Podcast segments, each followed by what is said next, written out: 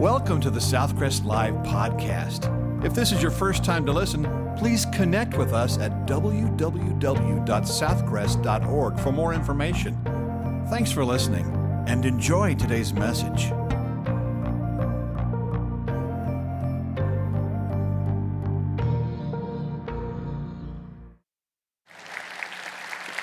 Good morning. How y'all doing?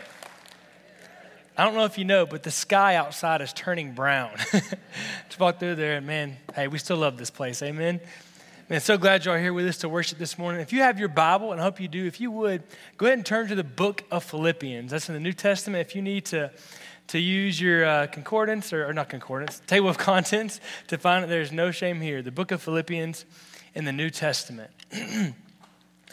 in April, no, I keep saying April, in June 2016, uh, my wife and I had the opportunity to go to Kenya, Africa. She works for a really amazing company that um, supports Christian ministries around the globe. And once a year, they take uh, different vision, they call them vision trips, to go and to partner with those ministries that they already give to financially, but to go and serve alongside those ministries. So we got to go to Kenya and serve uh, in a couple different orphanages and just encourage some people there. Really, really amazing opportunity. And at the end of that trip, we had about uh, two days, two and a half days to go on an African safari. Has anybody ever done that before? Few hands in here, man.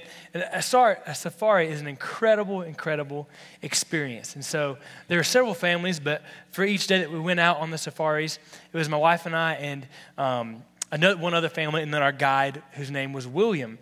And so we the first day was just like an evening, afternoon safari, and then the next day it was an all day safari. And the last day, before we left, it was just a morning uh, outing safari. And so we had seen so many amazing animals. We had seen some lions, some giraffes, elephants, crocodiles, and it was just gonna tell you, it was way cooler than seeing them at the zoo, okay? It was really, I love Fort Worth Zoo, but this was way cooler. And so we see all these amazing things. On the last day, we told William, he said, You know, one thing we haven't seen we haven't seen a cheetah. That would be really cool to see a cheetah. And he said, Wait, I, I think I know the spot. And so it was early that morning, the sun is just coming up. We start taking off down these trails, these kind of backwoods trails, which in Kenya you're already in the backwoods, but um, really out in the kind of middle of nowhere. And uh, he takes us to the spot where he thinks there's going to be some cheetahs. Well, we, we searched, and after about 30 or 45 minutes, we began to wonder if we should just, if we should just give up because we're not finding any cheetahs. Well, he tells us, he says, hey, just uh, around the corner here, there's a spot where the borders of Kenya and Tanzania meet, and it's a really cool picture spot. And we were like, well, of course, you can't do that every day in Lubbock, right? And so we go over to this spot where Kenya and Tanzania meet, and um, we get out of the safari vehicle and we're lining up. So it's this family and my wife and I, and I've got my arm around her, and I give my, my phone to William, our guy, to take the picture. So he gets ready to take the picture. And right as we're kind of getting centered up, he said, He is here. And I said, William, we're, we're in the middle of like nowhere. Who is here? And he said, He is here. And we turned around, and it wasn't just a he, there were two cheetahs staring at us. And mind you, we are out of the vehicle, but in a matter of about zero seconds, we were back in the vehicle, right? My wife always reminds me, and this is the truth, I'm very ashamed of it, that I was the first one in the vehicle. yeah, my defense is that I was the one closest, and it was not the time for pleasantries, it was the time to get in the vehicle. But uh, still. Now, what's really sad about that is we did not get any good pictures of those cheetahs. And I'm not lying, they were from here. Angel's back there, the soundboard, hey, Angel. And those cheetahs were like from me to Angel. That's how close they were. And I, I ain't got nothing to show for it. like we were in the presence of something extraordinary and we were distracted by it. We really missed it because we were distracted by something ordinary is just taking a picture, right? That was a cool spot to take a picture, don't get me wrong, but that was kind of an ordinary thing. I wonder how many times we may come to church regularly, which is a good thing to come to church regularly, not bashing that at all. Gosh, no. but I wonder how many times we come and do something regular, like Sunday morning church, and we think it's just an ordinary thing, and we miss out that He is here. Maybe we need somebody to stand up and say, Hey, God is here. He's here with you. This is not just an ordinary event, this is an extraordinary event because God is with us. Amen? And another way I think sometimes we miss out on extraordinary things is I think so often, be the first to admit it, it's easy for me, unfortunately, to treat the Bible like it's just an ordinary book.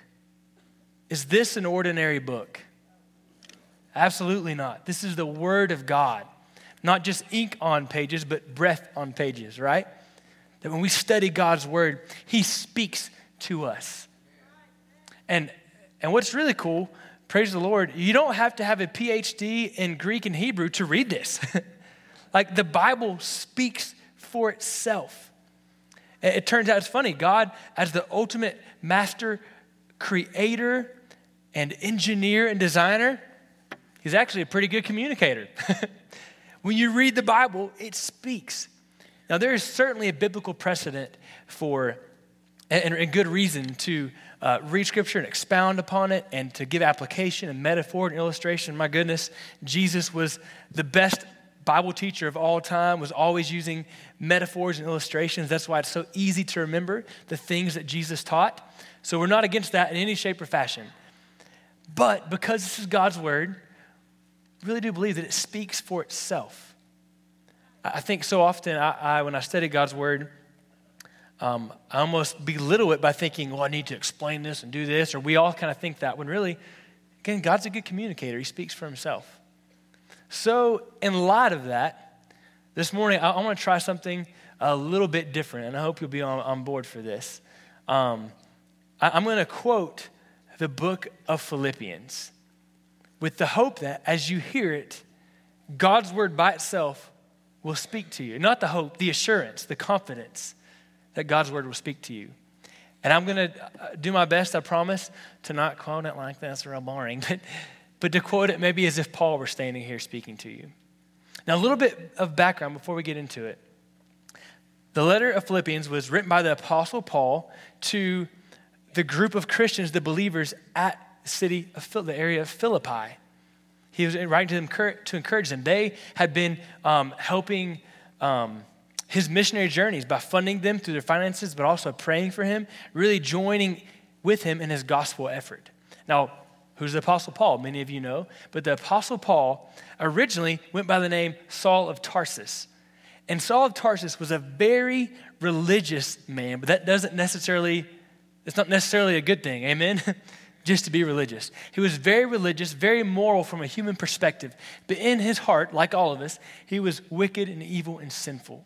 But one day on the road to Damascus, God encountered him and saved him. And Paul or Saul went from being Saul to being Paul, and from being just a religious person to being someone who was alive in Christ. See, again, the gospel is not just about being bad and good, it's about being dead or alive. Amen? And Paul came to know Jesus and became alive in Christ. And from that point forward, he made it his life mission to go and spread the gospel in as many places as he could and to encourage Christians. The gospel, real quick, I think just a good definition that Tim Keller gives is um, the simple truth that we are far more wicked and evil than we've ever dared believe, but far more loved and accepted in Christ than we ever dared hope. That's, that's good news. Gospel means the good news of Jesus. So Paul quit leaning on his own righteousness and turned and trusted in the righteousness of Jesus. And he had, again had all these missionary endeavors. Now we're all called to share the gospel, amen, as Christians. But Paul made it really his life work. You, you might could say that, using a term we use today, he was a missionary. So what's cool about Philippians, this is really a missionary update letter. Okay, anybody get those? You don't have to raise your hand, but you can think about it. Um, we have missionaries that we support here at Southcrest, and my wife loves getting. Uh, I know the babies love getting missionary update letters from missionaries that are out serving in, in foreign parts of the world. Where Paul is writing to Philippi to encourage them and thank them for how they've supported his ministry, but also to let them know what's going on, uh, what God, how God is using him. So um, after I quote the book, I'm going to take about two hours just to explain everything. just kidding, just kidding. Um, no, in all, in all, seriousness, when we're done, and, and, just so you know, to put it all on the table, it'll probably take about 15 minutes for me to, to quote the book. Um, so just so you know what's happening. And after that, I'm not going to take two hours to explain everything, I promise. But after that, I do want to take just a few moments, a few minutes we'll have left at that point, to give you three big truths from, from the book of Philippians. I think it's so important that, that, we, that we get, that we don't miss. And so you might notice in, in, your in the bulletin, I think there's some kind of note handout there. And you know, I normally don't give you much, but I gave you a little more today than I normally give you when I get the opportunity to preach. But after I think after the, the title, there's just some blank lines. You may say, why are there just some blank lines? Well, again, because we believe God's word speaks for itself, and I don't have to give you a point by point every time just for God to speak to you. Amen? God's word will speak to you. So I've given you some blanks there that maybe as we're as you're hearing the word of God, like God will just speak to you. I really do wholeheartedly believe that and trust that because it wasn't just written, though it was written for a specific group of people in a specific time, every word of God is also meant for us. Amen? So I'll give you those three points. And here, as I quote, I'm going to pray here in a second, but as I quote, I would invite you to do maybe one of three things. Maybe uh, I'm going to be using the English Standard Version, maybe to follow along and make sure I'm not messing up too much. I'm just kidding. I'd rather you not do that. You really can. I, I, feel, I feel good about it. But you can follow along if you want. You could take some notes. Or what, honestly, after talking to a few folks, I think what I would encourage you to do is maybe just sit back and listen to the book of Philippians as if Paul were here himself to deliver this letter to us. So I'm going to pray for us, and then we're going to hear from the book of Philippians. God, thank you so much for your love for us and for this opportunity. And um, Lord, I pray that as we hear your word, that you would speak to us. And God, that we would not just gain intellectual knowledge, but that our hearts would be changed and our lives would be changed. We'd become more like you and more in love with you. If you would take a moment with your head still bowed and your eyes still closed, just to to ask God to speak to you, to do whatever He needs to do in you, to do what He wants to do through you. Just ask Him to speak to you today.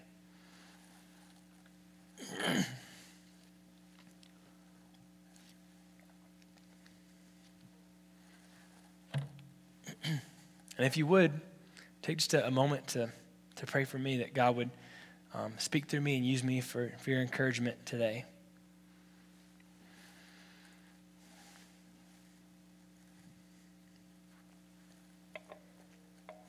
God, we love you and we trust that you will speak to us during this time. It's in your name that we pray. Amen. Paul and Timothy, servants of Christ Jesus, to all the saints in Christ Jesus who are at Philippi, with the overseers and deacons, grace to you and peace from God our Father and the Lord Jesus Christ. I thank my God in all my remembrance of you always in every prayer of mine for you all, making my prayer with joy because of your partnership in the gospel from the first day until now. And I am sure of this that he who began a good work in you will bring it to completion at the day of Jesus Christ. It is right for me to feel this way about you all, for I hold you in my heart. For you are all partakers with me of grace, both in my imprisonment and in the defense and confirmation of the gospel. For God is my witness, how I yearn for you all with the affection of Christ Jesus. And it is my prayer that your love may abound more and more with knowledge and all discernment, so that you may approve what is excellent, and so be pure and blameless for the day of Christ, filled with the fruit of righteousness that comes through Jesus Christ, to the glory and praise of God. I want you to know, brothers, that what has happened to me, time out, where's Paul when he wrote this?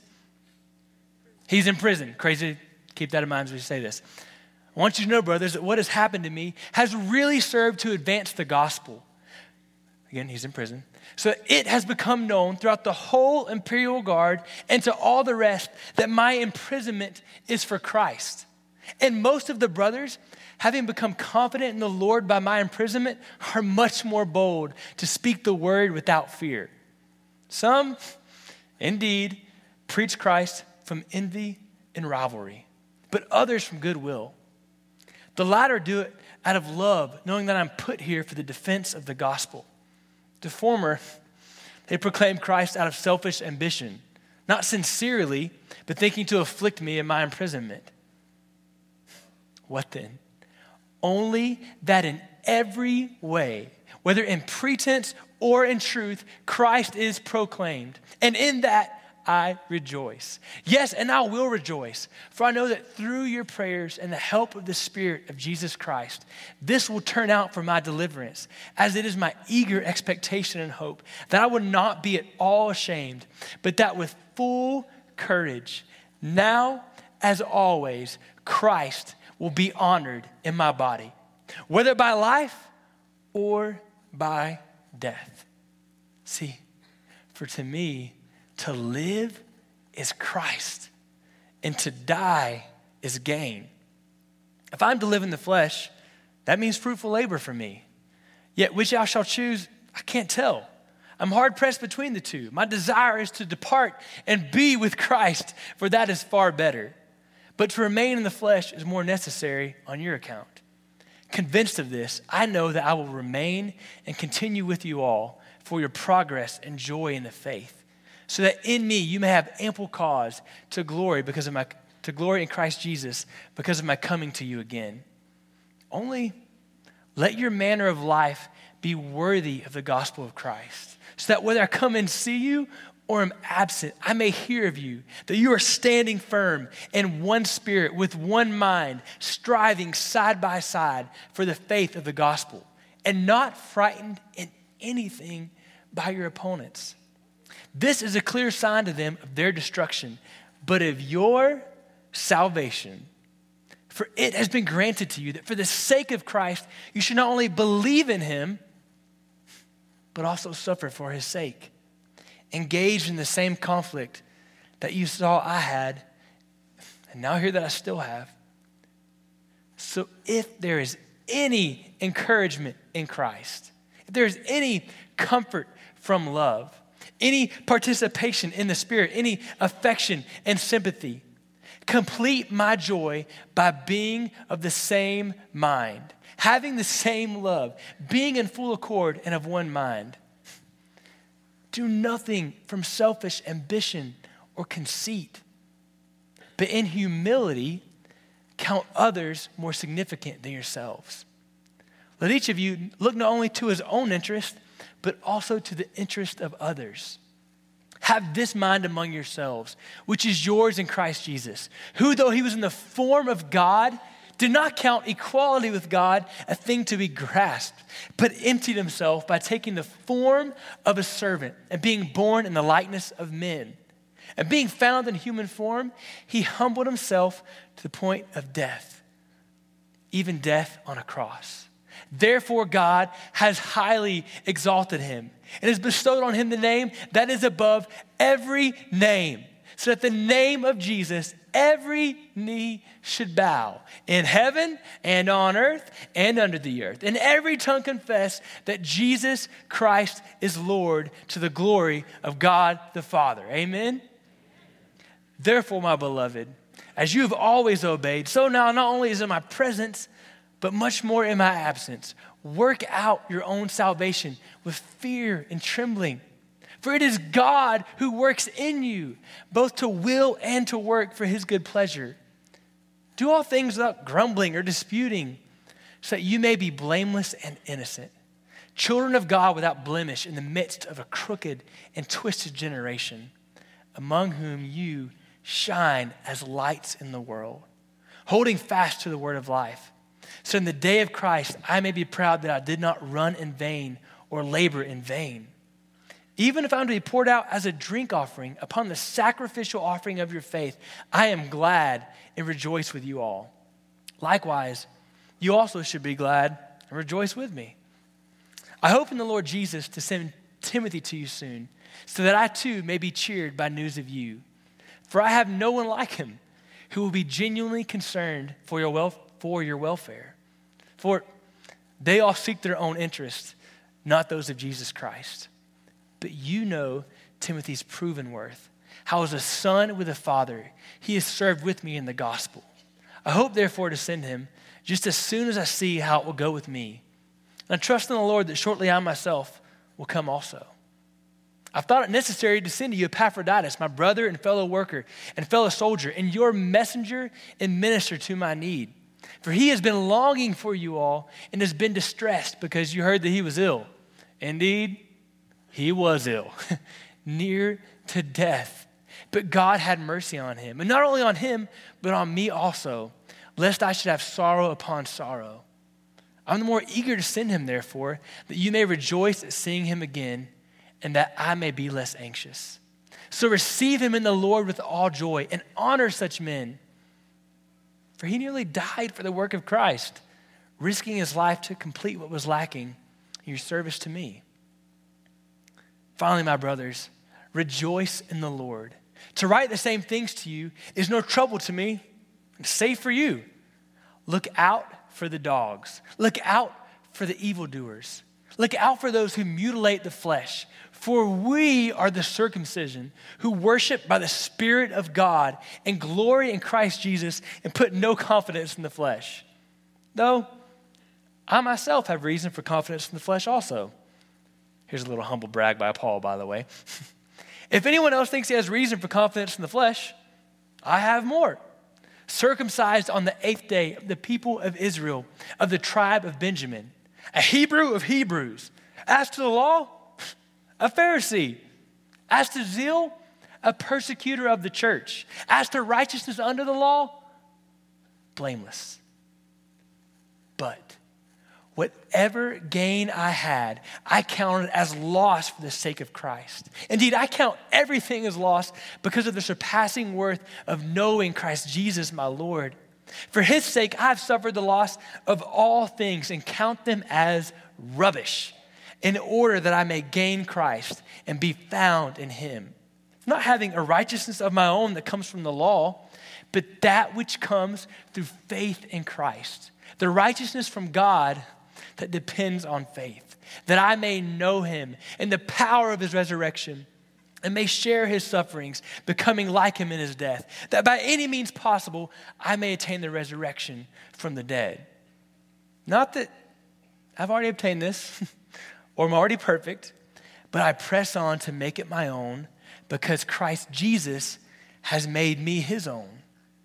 Brothers, I do not consider that I've made it my own, but one thing I do Forgetting what lies behind and straining forward to what lies ahead, I press on toward the goal for the prize of the upward call of God in Christ Jesus. Let those of us who are mature think this way. And if in anything you think otherwise, God will reveal that also to you. Only let us hold true to what we have attained. Brothers, join in imitating me and keep your eyes on those who walk according to the example you have in us. For many of whom I have often told you, now tell you even with tears, walk as enemies of the cross of Christ. Their end is destruction, their God is their belly, and they glory in their shame with minds set on earthly things. But our citizenship is in heaven. And from it, we await a Savior, the Lord Jesus Christ, who will transform our lowly body to be like His glorious body by the power that enables Him even to subject, subject all things to Himself. Therefore, therefore, my brothers, whom I love and long for, my joy and crown, stand firm thus in the Lord, my beloved. I entreat Euodia and I entreat Syntyche to agree in the Lord. Yes, I ask you also, true companion, help these women who have labored side by side with me in the gospel, together with Clement and the rest of my fellow workers whose names are in the book of life. Rejoice in the Lord always. Again, I will say, rejoice. Let your reasonableness be known to everyone. The Lord is at hand. Hey, don't be anxious about anything, but in everything by prayer and supplication with thanksgiving. Let your request be made known to God. And the peace of God, which surpasses all understanding, will guard your hearts and your minds in Christ Jesus. Finally, brothers, whatever is true, whatever is honorable, whatever is just, whatever is pure, whatever is lovely, whatever is commendable, there's any excellence, there's anything worthy of praise, think about these things. What you have learned and received and heard and seen in me, practice these things, and the God of peace will be with you. I rejoice in the Lord greatly that now at length you have revived your concern for me. You were indeed concerned for me, but you had no opportunity. Not that I'm speaking of being in need, for I have learned in whatever situation I am to be content.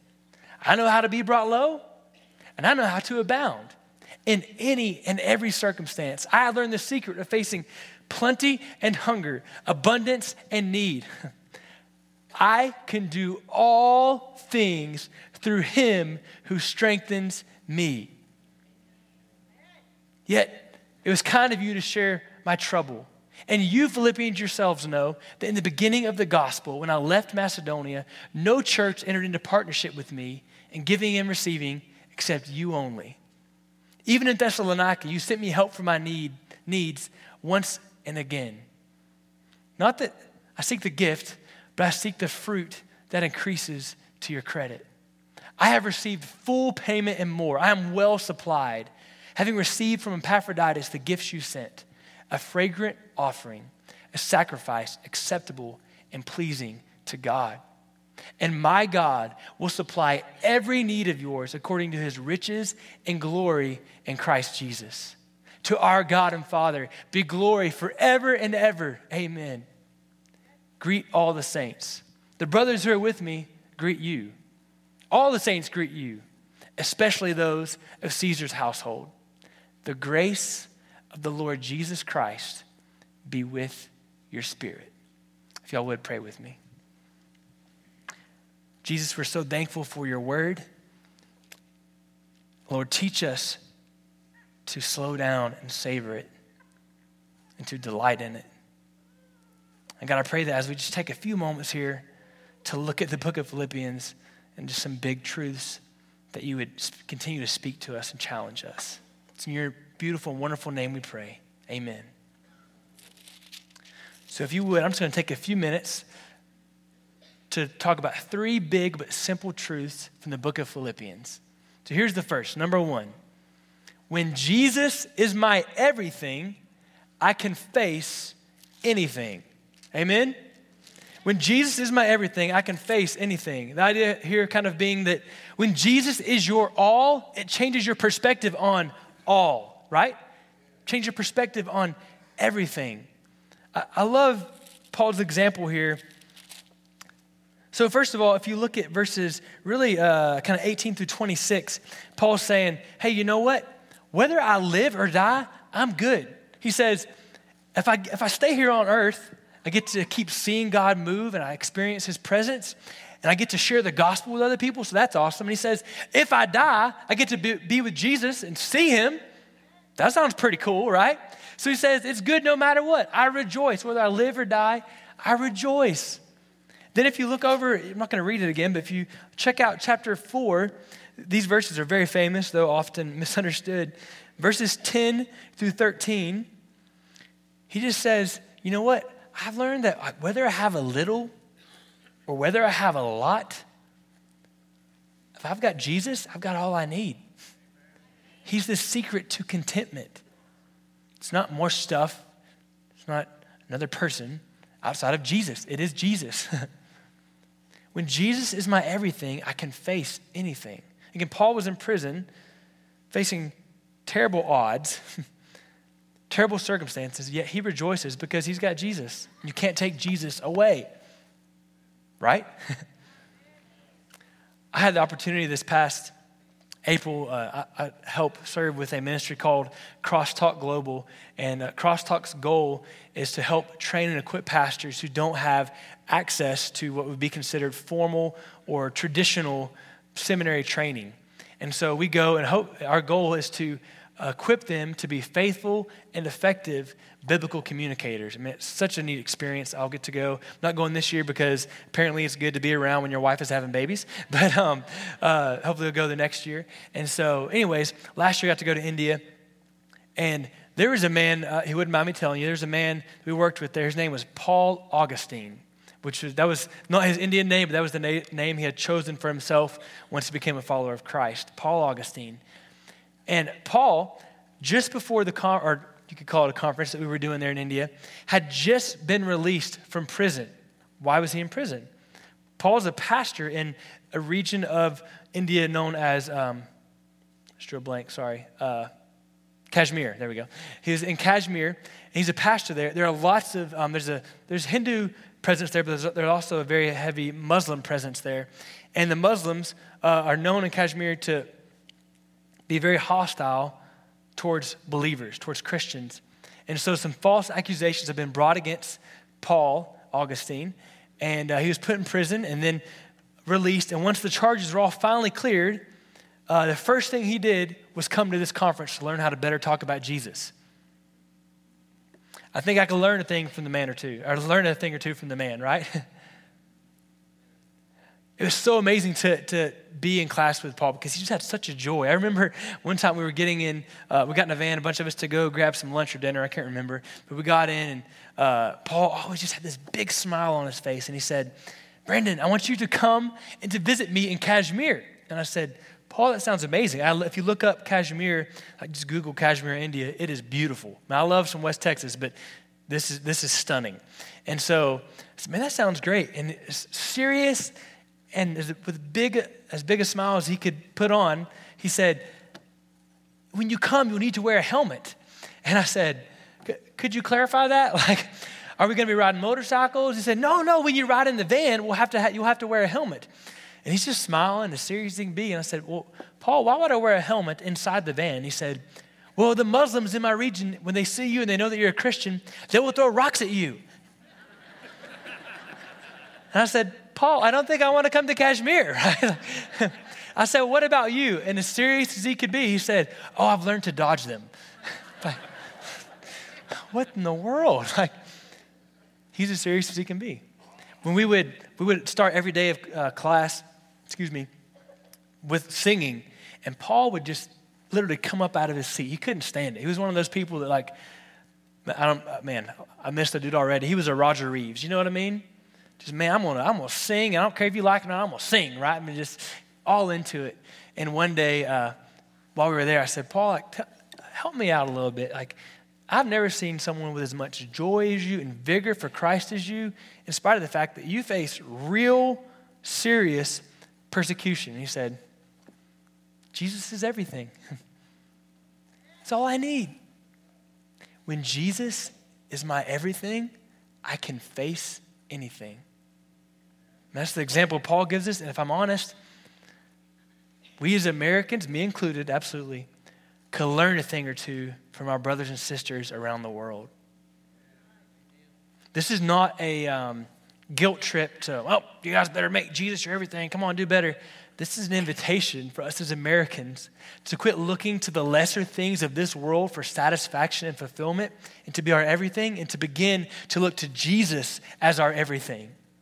And I promise you, as we do that, we'll begin to see that we can face anything. This world, and especially our nation, is in dire need. They're hungering to see Christians who find Jesus as their everything. Number two, God calls me to live with gospel glasses. God calls me to live with gospel glasses.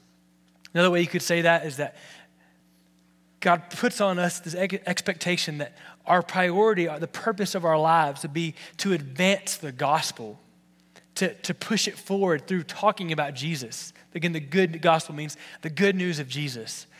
I, I love Paul's example. I kind of stopped and pointed this out when we were quoting it, but in chapter 1, verses 12, again, or 12 through I think like 18, Paul says, Hey, I want you to know, like I'm in prison, but I want you to know that what has happened to me has served to advance the gospel. Like, let's rejoice. He's, again, this sounds like crazy talk, right? But this is great. I'm in prison, but people are hearing about Jesus. People are becoming more bold about sharing their faith in Jesus. This is great. Paul saw every opportunity as a chance to share the gospel, to push forward the message of Jesus, not in a um, malicious way or a like cramming the Bible down their throat way, but just to tell people about Jesus. God calls me to live with gospel glasses. I, uh, about two years ago, kind of got into the habit, uh, not habit, the hobby of um, shooting sporting clays and skeet shooting. I'm not saying I'm good at it, but I enjoy it. Anybody else in here enjoy doing that kind of stuff? A few guys and gals willing to say that. Um, man, super fun. Now, if you've been like sport, shooting sporting clays or skeet, um, you, first you're supposed to wear the protective eyewear, but if you go out just with regular sunglasses or maybe even like some clear uh, glasses to protect your eyes, it's very possible that you'll get in the stand and you say pull, and you hear them pull the machine, but you don't ever see the bird with the clay target, right? Anybody ever done that before? Like you, you know it's out there somewhere in the sky, but you cannot see it, right? Uh, so because I experienced that a couple times, I went on old handy dandy Amazon and bought some shooting glasses. Now these glasses, I'm not going to put them on so I don't interfere with the microphone. Um, and you would think I look way too cool with them on. Just kidding. um, but they literally change the perspective of how I see everything. When I put these on, it changes everything. And more than that, it's really awesome as a shooter and really fun that they help me pick up the targets that are there. Like sometimes, so without these glasses, there may be targets, or there are targets that sometimes I just I just can't see them. But once I put these on, I'm like, oh, there it is, and boom, blow it up. No, I'm just kidding. um, it makes it easier to see and follow through with the target. In a similar way, God calls us to put on, though it may seem a little cheesy, gospel glasses that change our perspectives. That every situation we encounter in life, whether it's at work, whether it's at home, whether it's with our buddies, whether it's in our dorm, whether it's in our apartment, whether it's at church, whether it's at school, wherever it is, that we see the opportunities around us as a chance to share the gospel. Amen? And I believe that when you start off every day, and I need, I'm still working on this, start off every day saying, God, help me to put on gospel glasses. Help me to see the, the advance of the gospel as my primary focus. Help me to see every opportunity as a chance to share the gospel. You know what I found? When I do that, all of a sudden I'm like, oh, I, there's an opportunity, right? Probably the opportunities were there all along. I'm just kind of blind to them, right? When I put on gospel glasses, man, I see those opportunities. God calls me to live with gospel glasses. Now, we got one more, and this is what I'll close with. And I've saved this for last um, because I think this is something that, that, again, if any point is for me, this point is for me as well. I think this is something here in the Bible Belt that we struggle with. And that if we are blind to this truth, I think it's really dangerous. Here's the truth from Philippians Dwelling on who I am and what I've done prevents me from delighting in who Jesus is and what he's done. Dwelling on who I am and what I've done, good or bad, prevents me from delighting in who Jesus is and what he's done. To say it simpler, if you like shorthand like I do, if you're wowed by you, it'll be difficult to be wowed by Jesus. if, you're, if you're obsessed with your own righteousness and like perception of, well, I'm a pretty good person, you're gonna miss out on the beauty and the wonder of Jesus. Uh, where this is coming from, really all of the book of Philippians, but particularly chapter 3, I'm not to read it again, but in verses 1 through um, 11, Paul says, Hey, if anyone ever had a right or reason to boast about their religious and moral um, capabilities and like th- accomplishments, he said, It was me. Like I was the top, like the elite of religious people. He says, I counted all that as rubbish so I may gain Christ and be found in him. See, pride will always keep you from experiencing the goodness of Jesus. And this, this truth is really in a saving way and in a maturing way. So, in a saving way, in that to come to Jesus, to become a Christian, it requires of you that you quit trusting, and this is, it seems so obvious, but we struggle with it so much, that we quit trusting in our own perceived goodness and righteousness and can totally and completely throw ourselves on Jesus and trust Him for salvation. Trust that He lived the life that you and I should have lived and that He died the death that we deserve. It requires that you completely trust on Him, quit dwelling on yourself, and delight in Jesus. But also in a maturing way, in that we really see this all through the New Testament, that the way to continue to grow in your faith and to experience Jesus and to delight in Him is to every day continue focusing on Jesus. So it's not that you get saved and now it's a do it yourself project to be a better person. No, that you get saved and you put your focus, your, you set your gaze on Jesus and to delight in his finished work on the cross on your behalf. Dwelling on who I am and what I've done prevents me from delighting in who Jesus is and what he's done. Lauren and I, we love Lubbock. This is home now, but every now and then we'll go back to, te- uh, to Florida. Sorry, this is Texas. To Florida to see our grandparents and parents. And there's just, so we're on the Atlantic Ocean. That's where Jacksonville is. By the way, go Jags today. Woo woo. Anyways, so we're on the Atlantic Ocean, and um, there's a particular beach called Atlantic Beach that it's our favorite to go to. We've gone there like as soon as, as long as we've been dating, so a long time. Uh, now we're married. I should make that clear. Anyways, so uh, every time we go to this beach, we we walk, park a car, walk through the neighborhood, and there's this kind of wooden boardwalk out to the beach.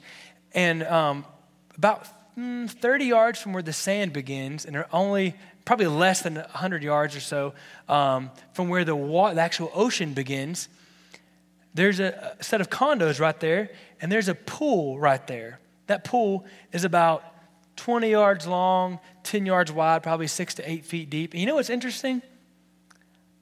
As many times, we've been by there a lot, as many times we've been by there, I have never seen someone in that pool. Never. Why is that? Because the ocean's right there, right? How silly is it to swim in the little rinky dink pool when you could go be in the ocean, right?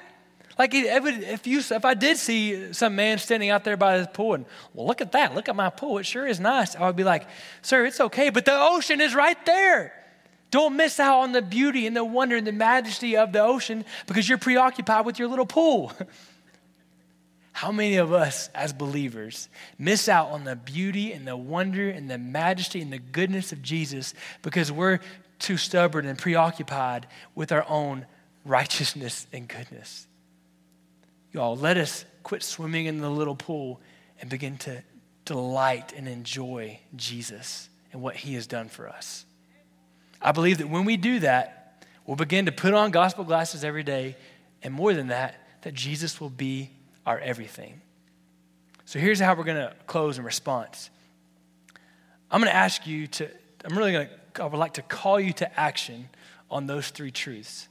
So if you're like me, man, I could grow in all three of those. I really could. But maybe this morning, maybe there's just, or now a little bit afternoon, maybe there's just one that God is tugging on your heart. I'm going to ask, and I think all of us could fit in this. Again, you don't have to. It's not like a legalistic thing, and some of you may not be capable or able, or maybe God's not leading you this way. But I'm going to ask if you're a believer that you would consider maybe coming down front to the altar and begging and asking God to give you gospel glasses. And not just that, but to give you the ability to have a boldness to share your faith. How different might this room look if we every day wore gospel glasses like Paul did? How different would this room look if Jesus was our everything? We learn to delight in Him and not dwell on ourselves. So I'm going to pray, and then when I'm done praying, there'll be some pastors down front. If you would like to talk to them about what it means to become a Christian or join the church or whatever, they'd love to talk with you. But if you're a believer, I'm going to maybe challenge you and encourage you maybe to come down front and just ask God to give you boldness. Maybe one day, all of us will be like Paul and be able to say, For to me, to live is Christ to die is gain. If y'all would pray with me. Thank you for listening to today's message. If you would like more information, to make a commitment, or to request prayer, please text the word podcast to 555 888. You can also connect with us on our Southcrest app or our website for complete worship services or to plan to visit us in person. Thanks again for listening.